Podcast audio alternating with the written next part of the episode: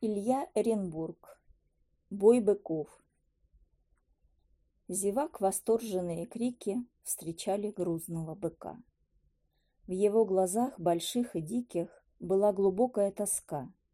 Дрожали дротики обиды, он долго поджидал врага, бежал на яркие хламиды и в пустоту вонзал рога.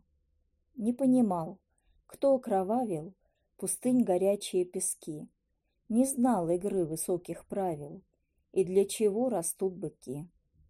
Но ни налево, ни направо его дорога коротка. Зеваки повторяли «Браво!» и ждали нового быка.